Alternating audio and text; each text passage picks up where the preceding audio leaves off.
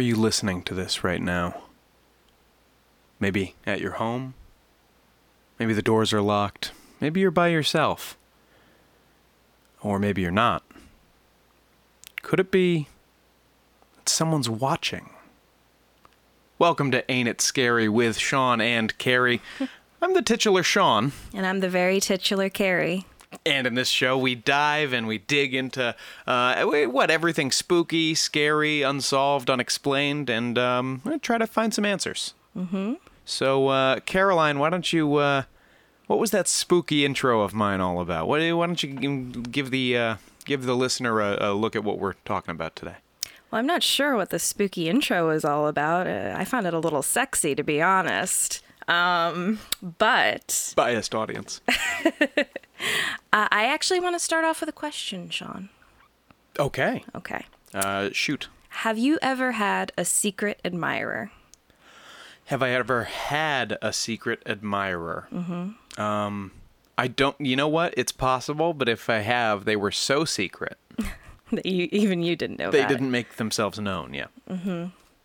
Well, I don't know if it was just me, but as a kid, I remember like really wanting a secret admirer.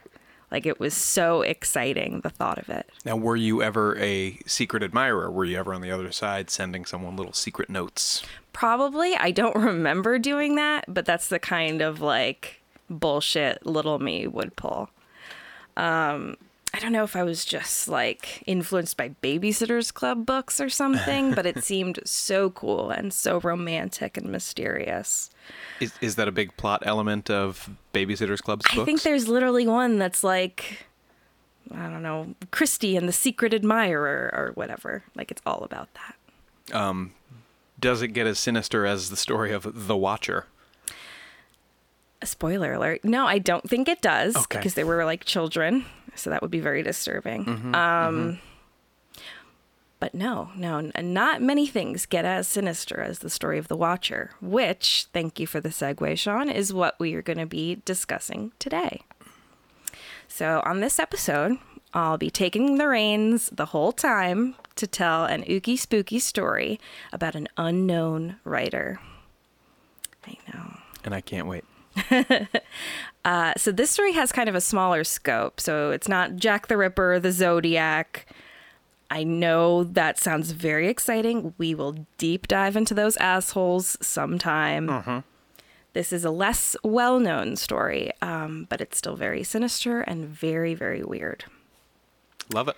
So this uh, the story is about the Watcher, as you said. Um, this isn't a like Giles from Buffy the Vampire Slayer situation kind of watcher. Like he's not like a like a fuddy duddy daddy or whatever. It's more like, ew, who's that weirdo looking in our window? Yeah, no, I loved the video game, The Watcher 3. I played it for uh, hundreds of hours. Oh, yeah. Um, yeah, so this that's the the kind of uh, name that this guy gave himself, or girl. You know, we're equal opportunity here. Oh, so this person referred to themselves as the Watcher. Mm-hmm. Yeah. Um, so we'll be mainly referencing an excellent article by Reeves Wiedemann in the Cut called "The Haunting of a Dream House." So credit where credit's due because Wiedemann really details the case with the intensity of like a thrilling page turner. So every every discussion of this case, it starts with that article. Awesome. So the case of the Watcher begins like this.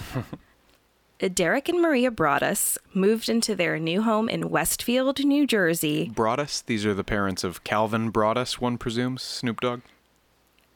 Yeah, sure. No, not at all. what, what year is this?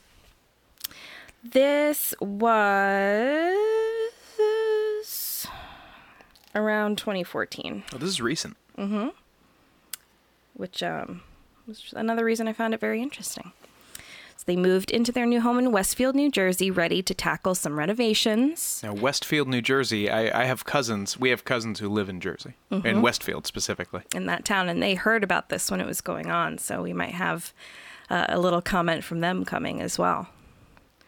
Uh, so Maria had grown up in Westfield, a few blocks away from their new home, And she always wanted to raise her family in the town, which is why they decided to settle down there.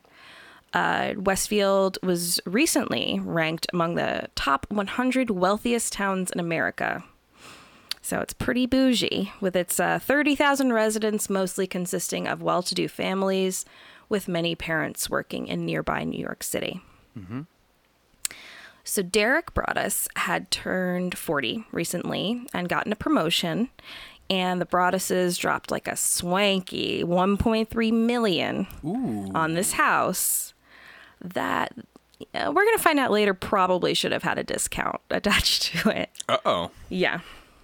So by June 2014, they hadn't moved in yet, but they had started some renovations to get the house ready for them too. Uh, so Derek was in the house when an envelope addressed to, quote, the new owner was dropped off in the mail.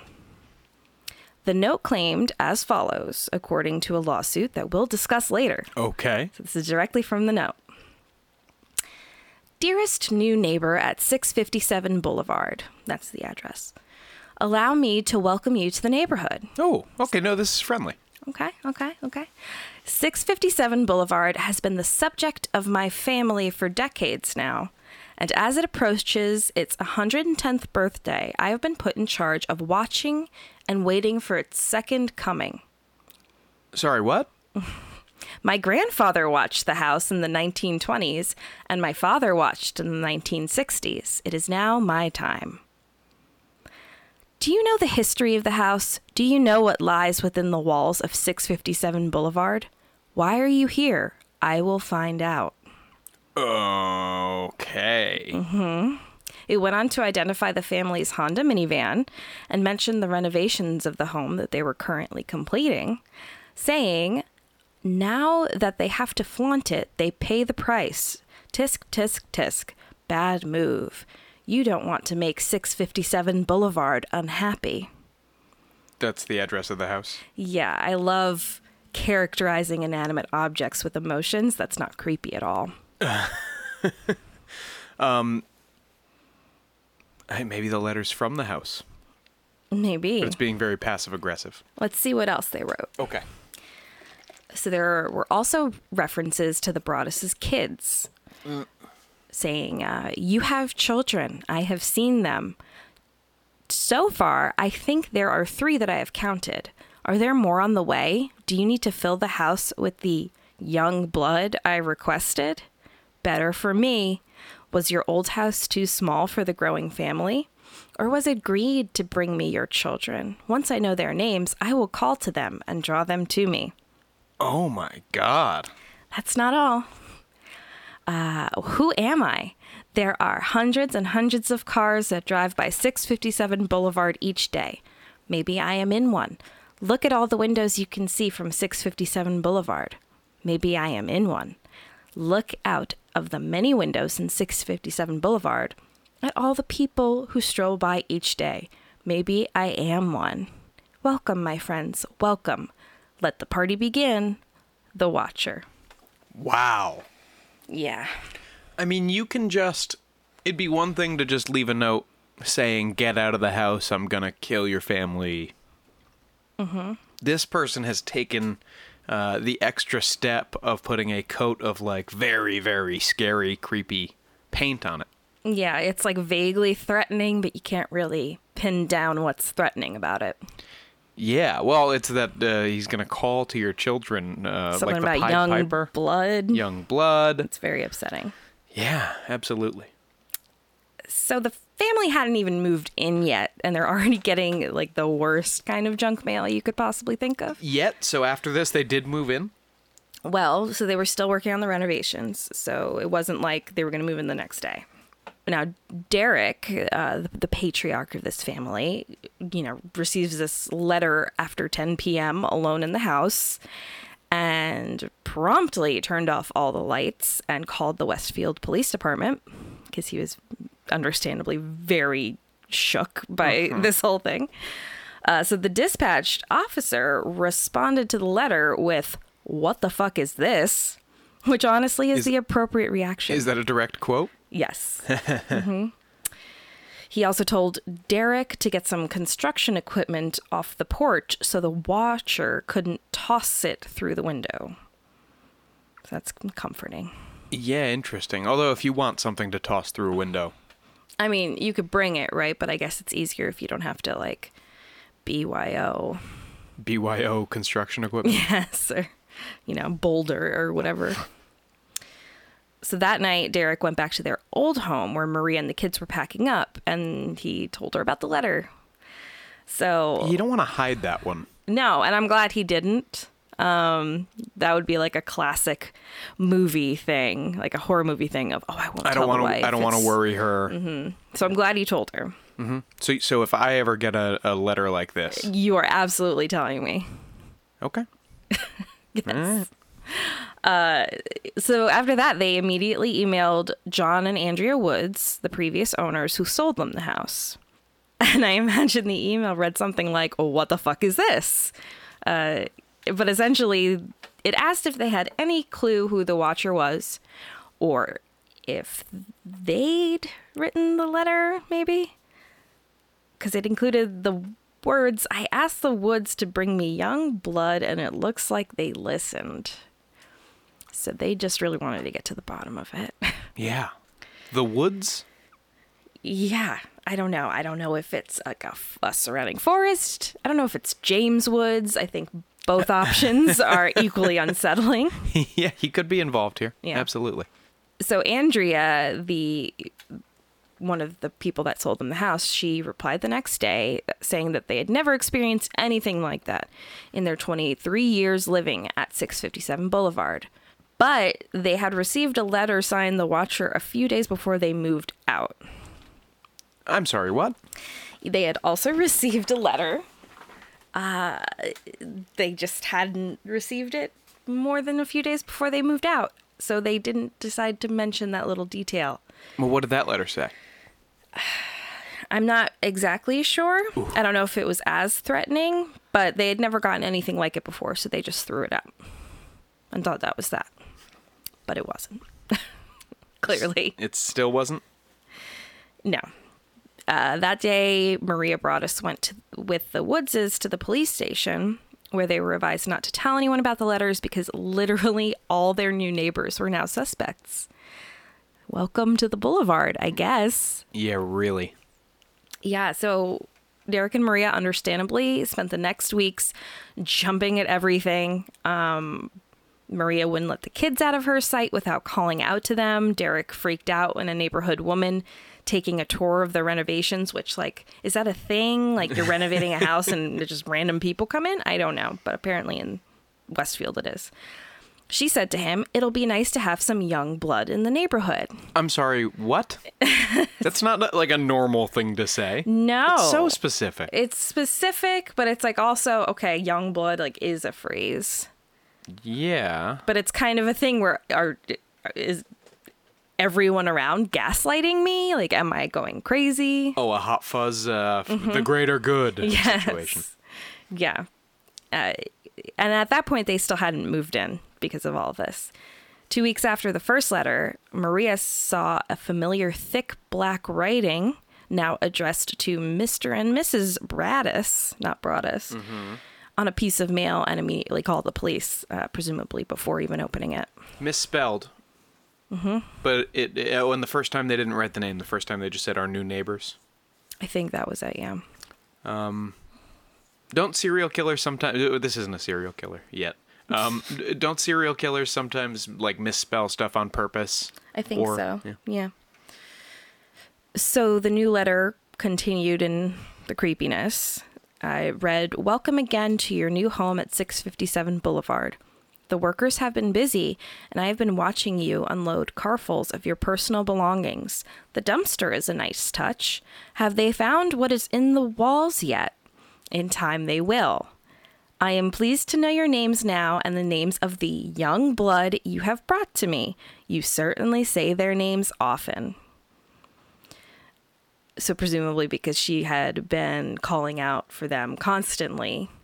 The children. Yeah, in fear of some creep stealing them or, you know, whatever.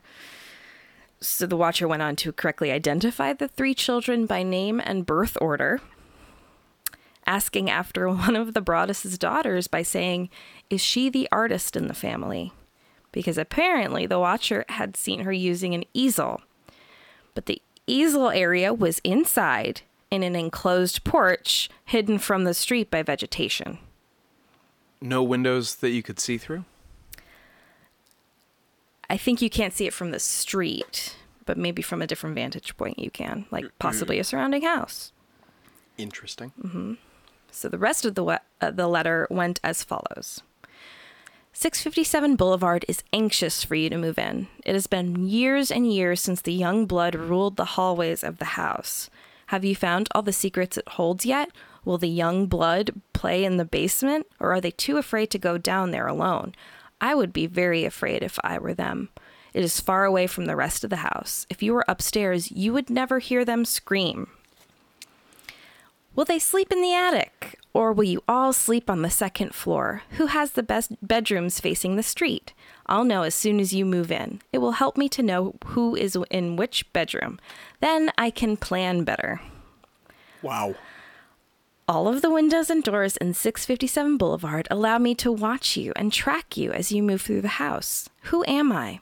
I am the Watcher and have been in control of 657 Boulevard for the better part of two decades now. The Woods family turned it over to you. It was their time to move on and kindly sold it when I asked them to. I pass by many times a day. 657 Boulevard is my job, my life, my obsession. And now you are too, Broaddus family. Welcome to the product of your greed. Greed is what brought the last three families to 657 Boulevard, and now it has brought you to me. Have a happy moving in day. You know I will be watching. A lot of references to greed. Greed, blood, watching. well, all the stuff about the blood, the young blood, the children, the children will stay, the stuff about the basement, um, reminds me of the haunting of Hill House. Yeah. Mm-hmm. So much with like the house just wanting the the the people, especially the kids, to stay there. Mm-hmm. Forever. Yeah. And because of those direct mentions of the kids, the Broadduses stopped bringing them over to the house while they were renovating. Uh, yeah. yeah. Plans to move in were put on hold. And a few weeks later, a third letter asked them, Where have you gone to? 657 Boulevard is missing you. Like, bitch, trying to avoid you. It's, it's so weird that the, it always says 657 Boulevard and it drops the street name. Yeah, it's it's like this weird thing where they're the watcher, but they're also the house, or they're talking about what the house wants. Like they're connected to the house, like they're serving the house's needs. Yeah, almost like a weird. You're just gonna have to push through. It's okay. the dog's gonna make it onto these recordings. Like a weird Dracula Renfield sort of thing. I don't know, but that's kind of the vibe I'm getting. Greetings from Evergreen Podcasts. We're rolling out a listener survey and we want to hear from you. The information in the survey will help us gather statistics and in turn make our shows more appealing to advertisers.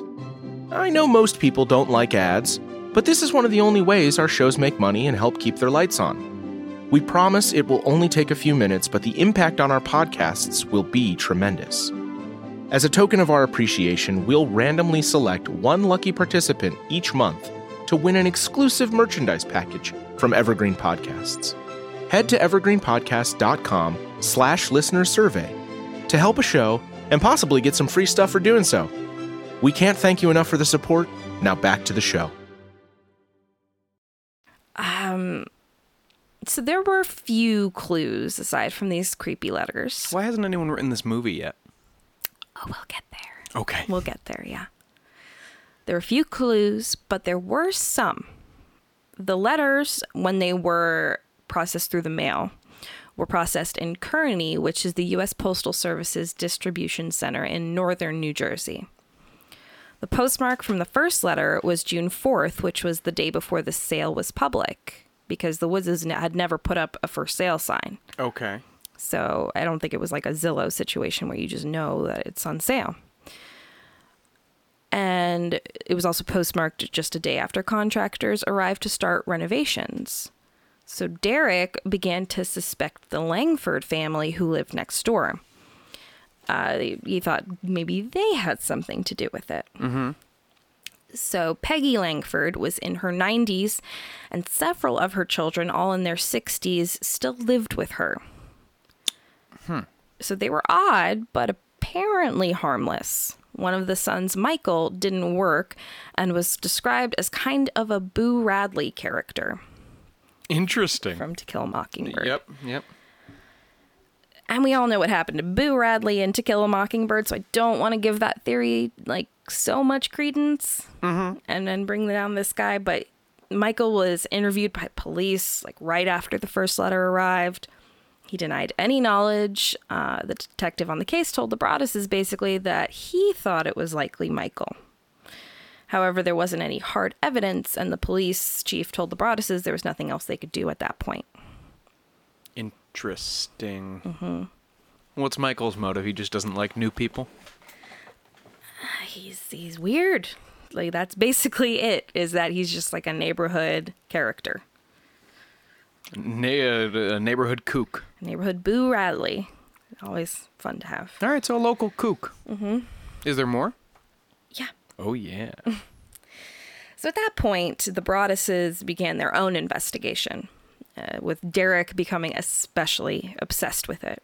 He set up webcams in the house and literally spent nights crouched in the dark waiting to see if he could spot anyone watching the house at close range. Crouched in the dark, mm-hmm. like Spider Man. Mm-hmm. Yeah. He made a, mar- a map marking when each of 657's neighbors had moved in, with the Langfords being the only ones there since the 1960s. Now, remember, they had referenced the father watching in the 60s. So he figured that could correlate with that. And he had overlays on this map highlighting possible sightlines for his daughter's easel and a circle for approximate range of earshot. So he was like he was like that gif of Charlie from It's Always Sunny. Oh with yeah, like all, with all the uh, all the yarn and the uh, yes. uh, thumbtacks. Mm-hmm so he wanted to estimate who might have heard Maria yelling their kids' names. So he he tried to figure out how like I'm just imagining him walking down the street like calling back and seeing, you know, if Maria could hear from the house from different yeah areas along the boulevard. And the uh, I'm picturing him in, in a mostly empty house. They've stopped moving furniture in, and mm-hmm. he's just sitting in a corner. Chalk formulas written all over the walls, mm-hmm. um, maps and yarn and thumbtacks, and uh, and just cackling to himself. Yeah, pretty much. That's how I imagine it. So once he made this map, he put on all those overlays. Only a few homes fit both criteria. Okay. The Broadduses also employed a private investigator and reached out to multiple former FBI agents for their professional opinions. They just know a bunch of former FBI agents? I don't know. Like I don't know what you Google for that. Maybe there were FBI agents that are like freelancing as investigators now. I'm not sure how it works. Um, but they did find some. but despite all that, their focus still remained on the Langfords. Uh, in cooperation with the Westfield police, the Broadduses sent a letter to the Langfords announcing plans to tear down the house, hoping to prompt a response. Basically, like to egg them on, you know, if one of them was writing. Precious them. house is going to get knocked down. Mm-hmm. What are you going to do about it? Mm-hmm. Well, there was no response. We're your workers. All three of us are on strike. What are you going to do about it? Pretty much.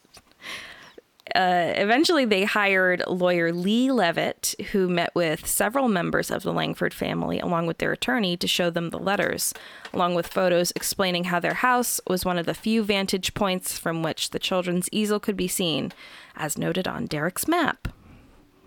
Which I'm sure was a totally normal thing to bring to the, the police station. Well, no, but this is Derek's vindication. This is the family has been the, the family won't even look at him anymore. Look at the map. Look at the map. He hasn't showered in three weeks, and mm-hmm. finally, vindication for Derek. Mm-hmm.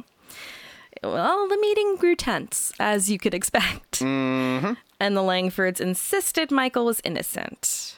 There was DNA discovered on one of the envelopes. Hey. Now, that was tested and found to belong to a woman or a female. However, when tested against major suspects or players in the whole investigation, like Maria Broaddus herself Mm-hmm. or Abby Langford, who was Michael's sister, who I think was also in her late 50s or 60s, uh, no match was found. So none of the the women involved in any way were tested to be a match. Now this could have just been someone at the post office or their the- the- like their was- mail person or whatever. Yeah, this was handled by a by a, uh letter carrier, and it's not like there was a pandemic happening then. The the mail Yeah. the mailman or mailwoman, I guess, probably just held the envelope with a bare hand, right?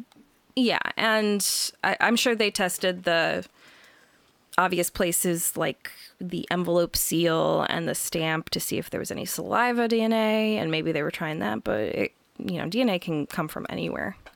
It's kind of like the DNA in the JonBenét Ramsey case, which we'll talk about sometime in the future. Yeah, that's an uplifting story. so, yeah, so uplifting. Uh, so after the DNA and accusing the Langfords and everything, there was still the whole rest of the neighborhood to consider. The Yeah, Broadduses, w- at this point, are they treating the Langfords as not suspects anymore? I think the police are, or at least it's kind of like, well, if they're doing it, like we have no proof of that. Right, they've been cleared. Yeah, so they kind of have to broaden their horizons, so to speak, even if the Broadduses still think, oh, it's probably them. Brought us their horizons. So the PI found two child sex offenders living within a few blocks. So Okay. the family's house painter had also noticed something strange during the renovations. Tell me. The couple behind 657 Boulevard kept their lawn chairs weirdly close to the Broaddus' property. He stated that once when he was looking out the window, an older man was sitting in one of the chairs facing 657 Boulevard and not his own house. I mean, that's weird. Well, uh, I was thinking about this, and I don't know how suspicious I find this. Like, maybe that's the direction the sun comes from t- to shine down. I- and he's like working on his base tan, you know? Like, he's not gonna. He could be, uh, absolutely, but it's Or it's, it's the opposite direction. He's reading a book or something. but it's a little weird. You've had, It's you, weird, but like explainable. but like if your backyard is adjacent, like this is the family that lives behind you, Mm-hmm. And their Adirondack chairs are like real close to the property line Listen, and facing I your yard. That is it. strange. I wouldn't do it. But we were we were like friends with our neighbors, and they would have a couple of Adirondack chairs there, and it wasn't close to our property line, but it faced our direction because that's where the sun shines. Did you put a little fire, a little fire pit on the property line? You both reach across and toast your marshmallows. I wish we had a fence, but so I, I I don't know how weird I find that. Like it's I wouldn't do it, but it's explainable pretty easily. Yeah, it's um, it could be innocent, and it's definitely something you would notice if once you were looking for a pattern. Right. And there's a lot of those things in this case. So by late 2014, the investigation was at a complete standstill. The watcher had left no digital trail, no fingerprints, um, no identifiable DNA. There was nothing substantial aside from creepy letters and a northern New Jersey postmark. But the family couldn't, in good conscience, move in after everything that had happened and Uh, no. subject their family to like possible real threat. So they tried to sell the home. Easy peasy, right? I want to know what's in the walls. I mean, yeah, obviously, me too. So they they they put the home for sale. Nothing panned out. In June 2015, they filed a legal complaint against the original owners, the Woodses, arguing that the Woodses should have disclosed the letter, just as they had the fact that water sometimes got in the basement. You know, Well, but that was after the sale, right? I think it was after the sale, like right before they were going to move in, but they're they're arguing that they should have told them anyway. Well, in Jersey, you have to disclose. You have to disclose if somebody died in your home, right? I believe so. Here's a question: If you sold the home and then somebody was murdered after the closing, do you then have to tell the, the buyer about that? Presumably, the buyer would hear about that. Well, yeah, yeah they case- probably would. But it, I, yeah, I don't know. Maybe that's like a legal loophole. A legal loophole. Like, oh, great! I don't have to tell them about this murder. If you're, Fab. if you're gonna do any home murders, do it after you sell the house, Pro tip for Ain't It Scary. Mhm. and then they cannot prosecute. That's that's not real legal advice. Don't listen to us. I don't think they can prosecute. Anyway, uh, a neighbor told The Cut that after the news broke, she and 10 or so of her neighbors had gathered into the street to puzzle out who might have sent the letters, which is a weird thing to do. Yeah, repeat that. So, the journalist writing this article, Reeves Wiedeman, Yes. a neighbor told Reeves that after the news broke, presumably of the letters, she and 10 or so of her neighbors had gathered in the street to puzzle out who might have sent the letters. Gathered in the street. Yeah, like COVID style. I was gonna say that Like sounds like something that would happen this month. Yeah. well, it's, okay. It's a weird thing to do in the street. Like, Uh, Six feet apart, wearing masks, uh, maybe they were trying to figure out, kind of like Derek was, the vantage points of everything. looking around. Like, Yeah. how could you have seen into that window? But imagine you're Derek and you look out the window and there's 10 people just like huddled in the streets looking back and forth at your house. I- I- you feel like you're in Hot Fuzz. Yeah, angry mob is the angry mob is finally descending with their torches. Mm-hmm. Maybe they're going to get Boo Radley. Yeah, maybe, but that's not the consensus they came to. She said that they all came to the consensus the Broadduses had sent the letters to themselves. Wow. Inside job. That's that's what they thought. That's what the neighborhood watch, you know, street gang thought. Um Let's get into it. Why did they? Why, what's their What's their case? Well, the possibilities as to why they would do such a thing varied. Maybe they suffered buyer's remorse, or they realized they couldn't afford the home and conca- uh, concocted a bizarre scheme to get out of the sale. Or Derek Broaddus was generating some kind of insurance fraud, or they were angling for a sweet movie deal. Well, it is interesting. The Woodses never got a letter until after they'd sold this house to the Broadduses. Yes, and again, I didn't dive too deep into this, but there was some weird spec- speculation on how they afforded the house because their previous houses were a lot less, um, like money wise. Well, but he had I just gotten a raise or He something. got a raise. Also, like people save up money to get their dream house or whatever. Like this is where we're gonna stay for the rest of our lives. So I don't put too much into that. And as as far as doing this to get a movie deal, like that is really out there. Did it There's work? no guarantee. It it worked, but um, What's the movie deal? it's not guaranteed. We'll, we'll get to that. We'll get to that. But to to do all of this for that reason is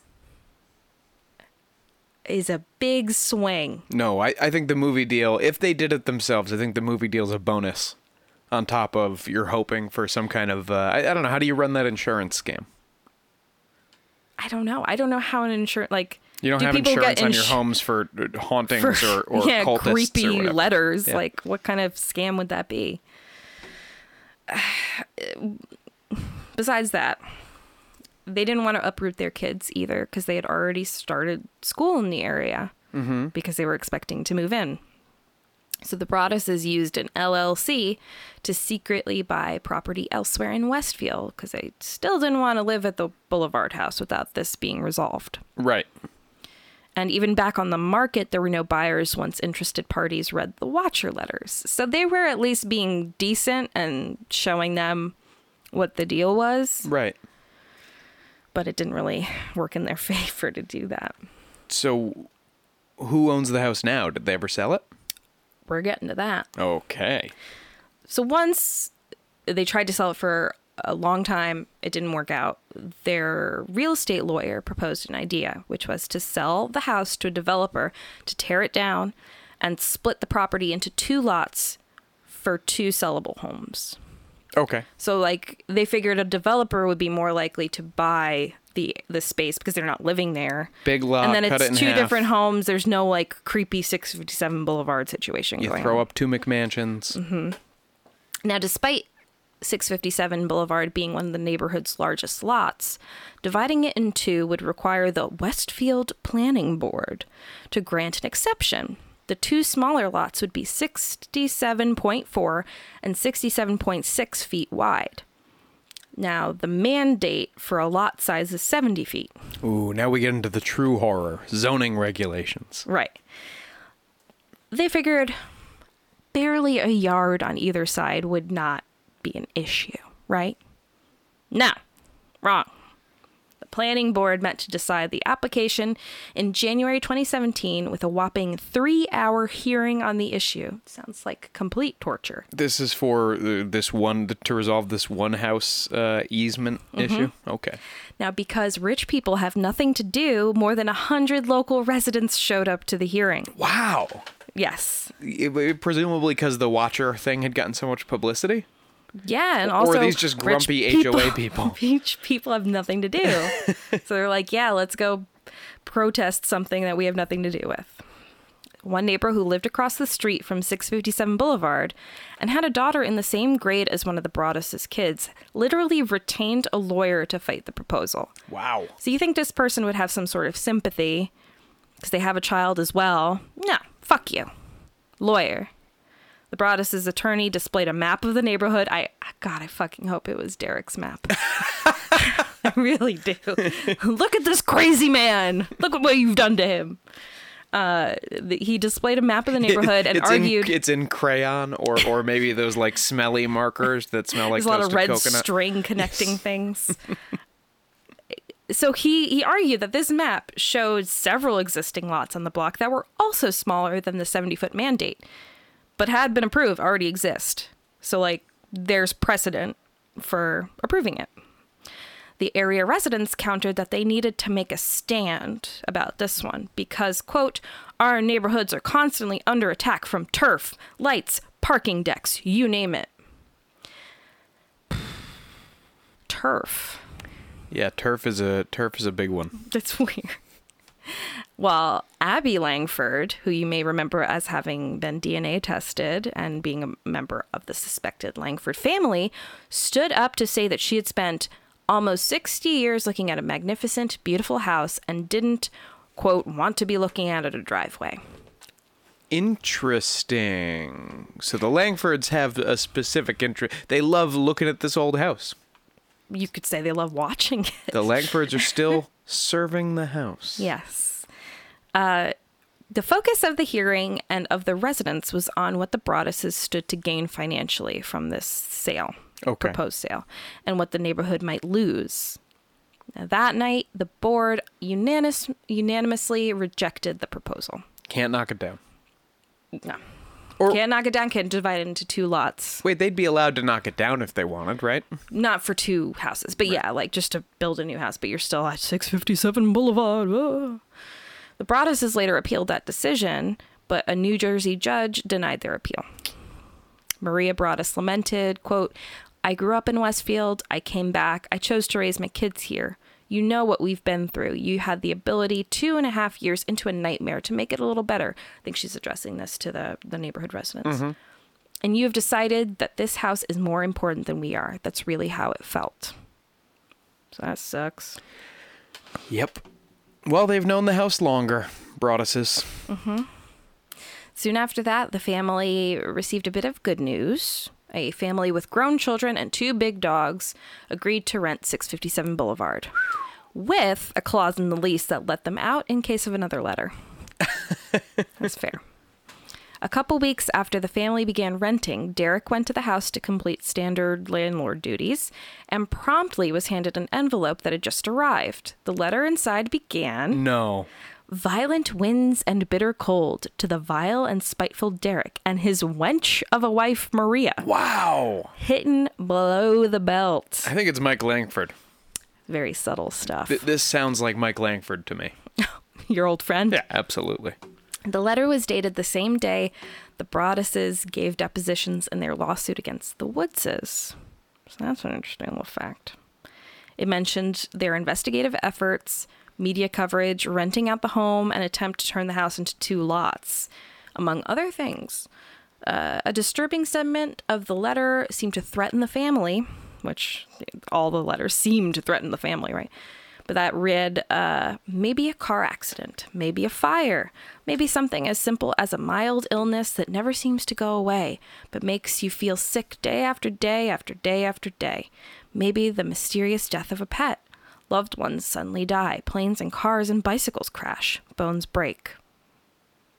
Hi, I'm Matt Harris. Seton Tucker and I host the podcast Impact of Influence, which for two years covered in depth Alec Murdaugh, who was eventually convicted in 2023 of murdering his wife Maggie and son Paul. That story continues to evolve, and we will cover that. Plus, we will tell you stories of other true crime events that have happened in the South. Please join us on Impact of Influence and give us a follow on the Impact of Influence Facebook page.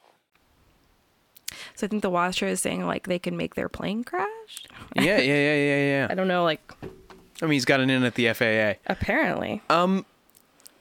So, so did the renters break their lease then? they were understandably spooked, but they agreed to stay if the Broadduses installed cameras around the house. No way.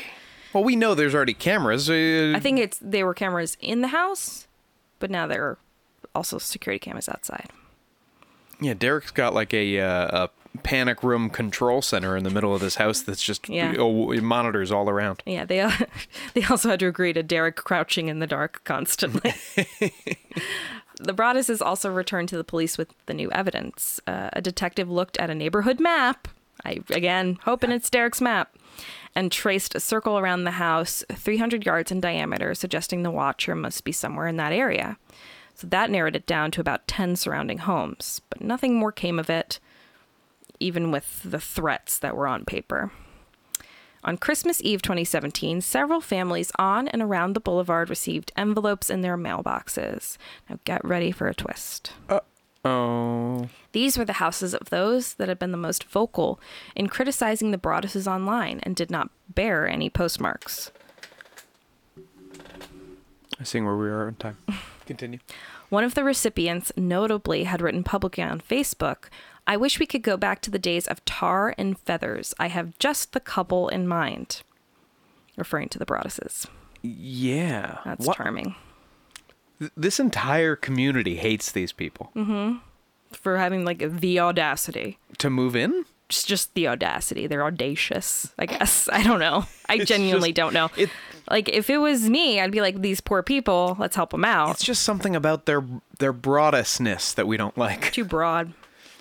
Families stated that the letters accused the families of wrongly speculating about the Broadduses and included stories about recent acts of domestic terrorism in which signs of mental illness had gone unnoticed.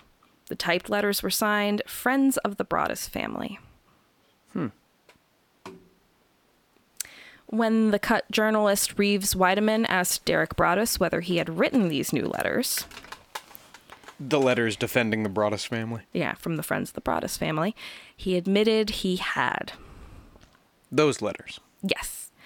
As Wiedeman wrote, he wasn't proud of it. He hadn't even told his wife, uh, and said they were the only anonymous letters he'd written.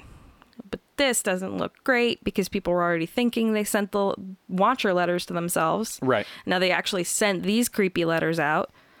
Not to themselves though. No, from themselves. But this new bit of information, it, it turned Boulevard residents and beyond even more against the Broaddus family. People who we weren't you- against them were now. now we know you send letters and lie about it. Yeah. So it seemingly confirmed that there was a strong possibility Derek had manufactured the entire affair. To what end? Again, that's the question. Why why would they have done it to themselves? They didn't profit off this, it doesn't seem. Well, uh, I guess we haven't gotten to the end of the story yet. Right. So the cut article was released in November 2018 and it like really blew up.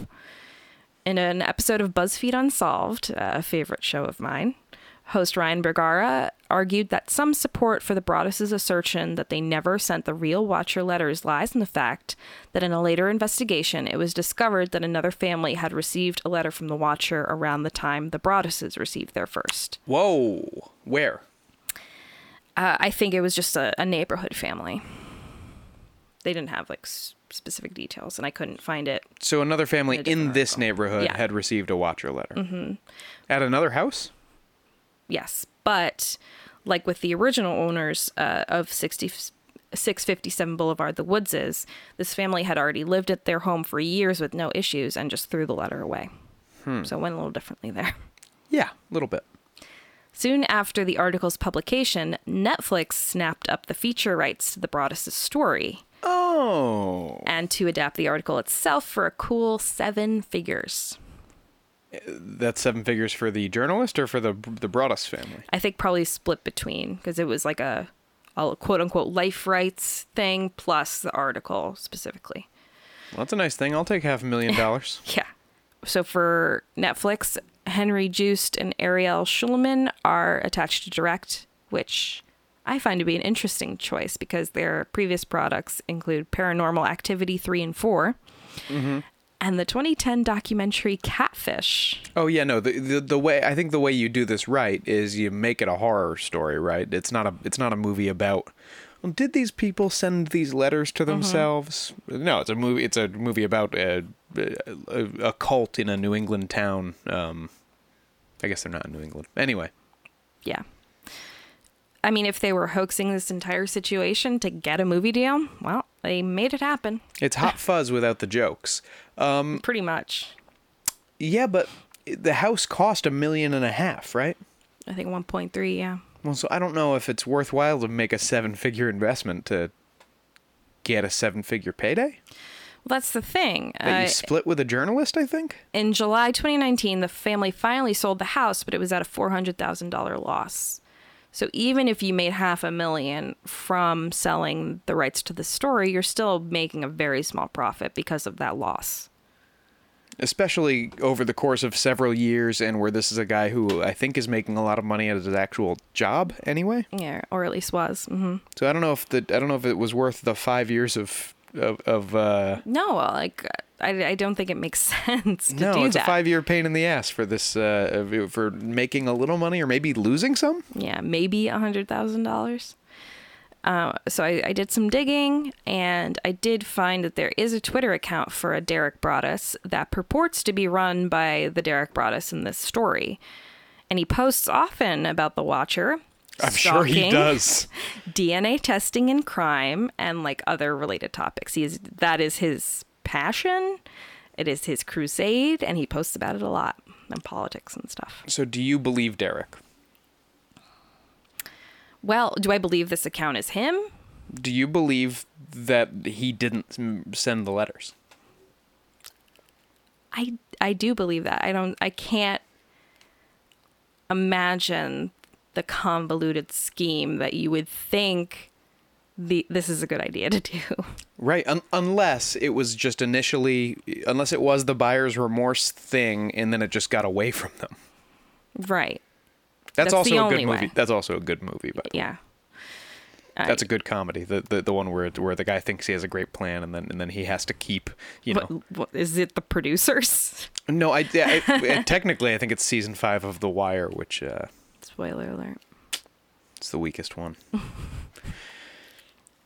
So in November 2019, this Twitter account posted, quote, one year ago, this article came out. Thanks for telling part of our story at Reeves Wiedeman. We still have the female DNA. Still no arrest. Victims shouldn't have to beg cops to do their job. Still no correction slash apology. Thanks for telling part of our story. A little bit of shade. Yeah. so it seems as though uh, the Broaddus family no longer resides in Westfield, New Jersey, but the Watcher of 657 Boulevard has continued to reside in their collective psyche. And probably in the neighborhood if it wasn't yeah. if it wasn't uh, Derek Broaddus. Now, what do you think after hearing all that? That's that's about the end of the story as we have it right now. What's I want your, to what's see. What's your theory? Well, I want to see Boo Radley. There, there wasn't enough information. What in you want to you want to judge him based on his look? No, no, no. Is he creepy looking? No, no, no. I want to hear him talk. I want to, you know, there, there wasn't. They said he was a suspect, and they said he was kind of a weird character. But I want to see what that That means looks and sounds like. Yeah, is he is he constantly making furtive like hand shaking gestures at the family in the house? Well, I, I think he was already kind of a character in the neighborhood. yeah, local kook. Yeah. So, like I said, I think it's very dangerous to kind of go down that road of judging someone based on just being eccentric or awkward or possibly ill in some way. Right, And no, being that- like, oh, they're weird. Like they did, they did this. Right, but I'd like to see him. I'd like to see him speak in a straight line for five minutes without uh, talking about outsiders coming in here and uh, brr, brr." you know. Not Alabama or whatever. Well, I don't know. yeah, I don't know. I. It's hard for me to judge Sure. who did it uh, based on not knowing any of these people, but I do feel pretty secure in the idea that I don't think they did it to themselves initially. Now, do I think Derek should have sent those letters after? No, it really hurt his credibility and it was a stupid thing to do. Uh, yeah. But I, I genuinely don't think they started it. I don't, know. I don't know what their angle is. A- Again, unless I, I do like the idea that Derek was like, you know what? I don't want to move into this house. Let me just send a couple letters to uh, Such a crazy scheme. get out of it. And then he thinks that's going to just okay. We'll be able to reverse the sale because they quote didn't tell us about this stalker. Um, and then it, it gets out of out of control, and now he has to keep writing these threatening letters to himself for like years. It's so crazy. It's a crazy thing to do, but people have done crazier, I guess. Yeah, but I, I know I think it's more likely that there is just a really grumpy neighbor. Um, Well, everyone I think they involved in crossed this, the line of really grumpy when, when they in- made those weird threats about planes and everyone involved in this story is white, right? There's no racial tension that comes into this. no, it, the Broadduses weren't. It's not like yeah. the Broadduses were a black family moving in and, and, and No, that racists who were mad. that would have been like a, a completely different angle that I think that the cops would have certainly looked into in a different way. But now mm. it's just a bunch of white people being mad at white people, as far as I know. I was still thinking of Snoop Dogg. That's all. We're always thinking of Snoop Dogg. So Wow.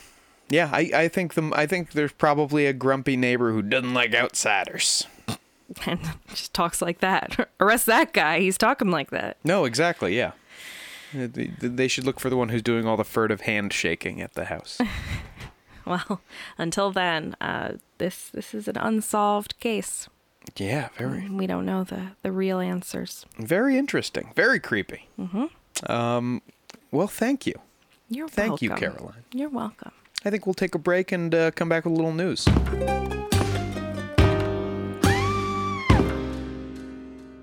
Wait, could it be? It's a Me and My Boo Prime and Punishment sequel.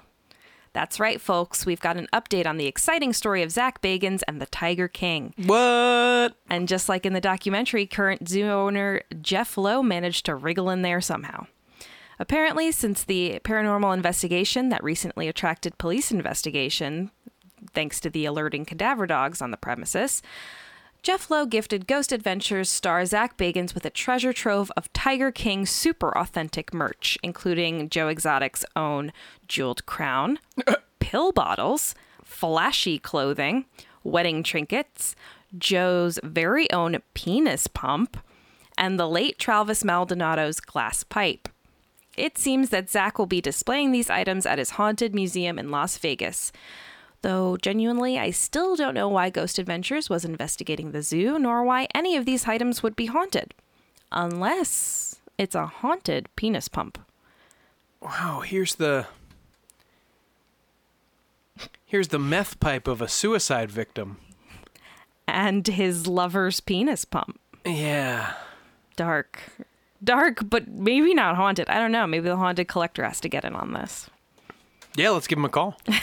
your old friend. Mm-hmm. This week on the Prime side of Prime and Punishment, where we review something we recently streamed on Amazon Prime because Prime rhymes with crime, and we watched way too much TV today.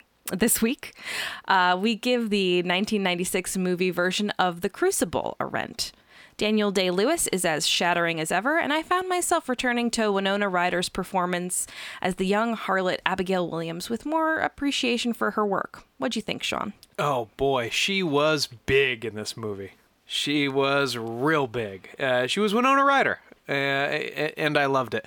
Everyone else in the movie, um, I just felt like everyone was doing a different thing than Winona was. But I, I feel like that about Winona a lot. Um, hmm. But uh, in a good way or a bad way? Yes. Okay. How'd you feel about DDL? He's the greatest. He was the greatest, and um, the goat. Yeah, I was uh, I was uh, happy to see him hang, but only because it was like he was doing what he want, what it was right. Spoiler alert. Yeah, uh, the the uh, Giles Corey more weight thing I thought would have more weight. oh, there was plenty of that. Uh, it it felt a little like, well, we just know we have to get this scene in here, yeah, I, it is kind of just inserted in there, but that's that's kind of the deal. Like he didn't hang with everyone else. It was it's always you know 19 people died by hanging and one by stones. You know, right?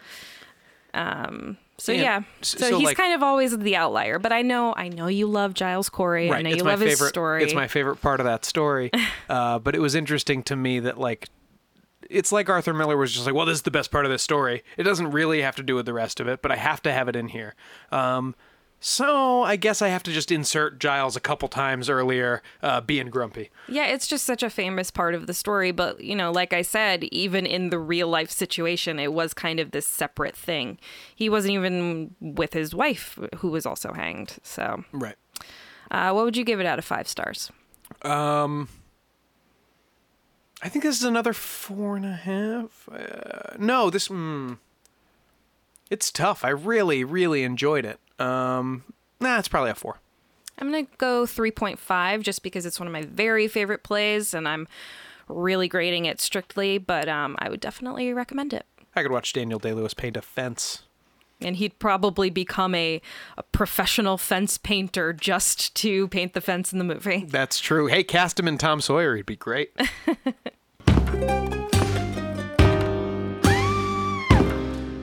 gather round, it's time for Poe's Cryptid Corner. From our friends from around the way at News 12 Westchester comes the strange tale of a reported Bigfoot spotted in the Hudson Valley of New York. A Bigfoot? A Bigfoot, and in the Hudson Valley, which is one of our favorite areas to travel, right? Absolutely. Um, on July 2nd, a supposed Bigfoot chased a woman in Hyde Park, jumping up in a tree above her and moving from tree to tree like an even hairier Tarzan. No word on how she escaped, but apparently she was able to do so since she later told her story to, quote, leading Hudson Valley Bigfoot researcher Gail Beatty. I would love to have that title. I want that title.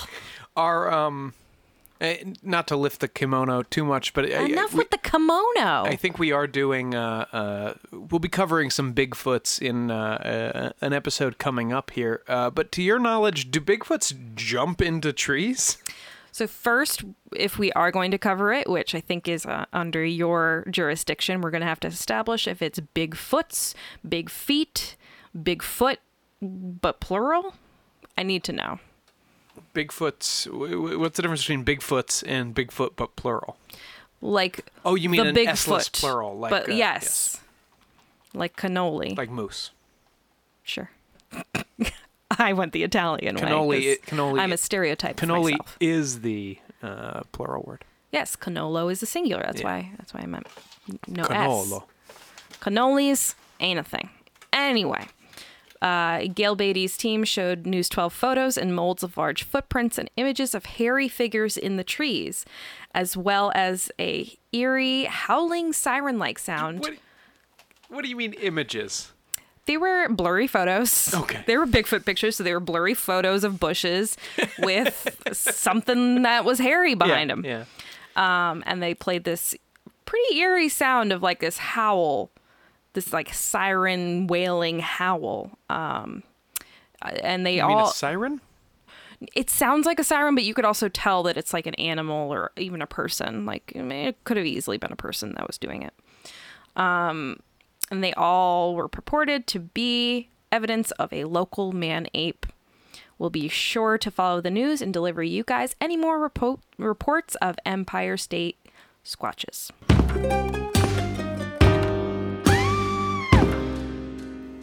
That's it for the third episode of Ain't It Scary with Sean and Carrie. Like us on Facebook and follow us on Twitter and Instagram at Ain't It Scary. And check out our website at ain'titscary.com. Please subscribe to the show and throw us a five star review on iTunes because we'll be forever grateful. See you next Tuesday. Show created by Carrie Ferrante and Sean McCabe, music by Kyle Ryan. This has been a production of Longboy Media. One of Scotland's most notorious unsolved murders. To think that someone could turn a cheese wire into a garrote and take someone's life. The level of violence, the uncertainty, and the randomness frightened people. She always thought the killer was going to come back after her. Society needs to find that killer. Who is the cheese wire killer? Listen to the full series now, wherever you get your podcasts.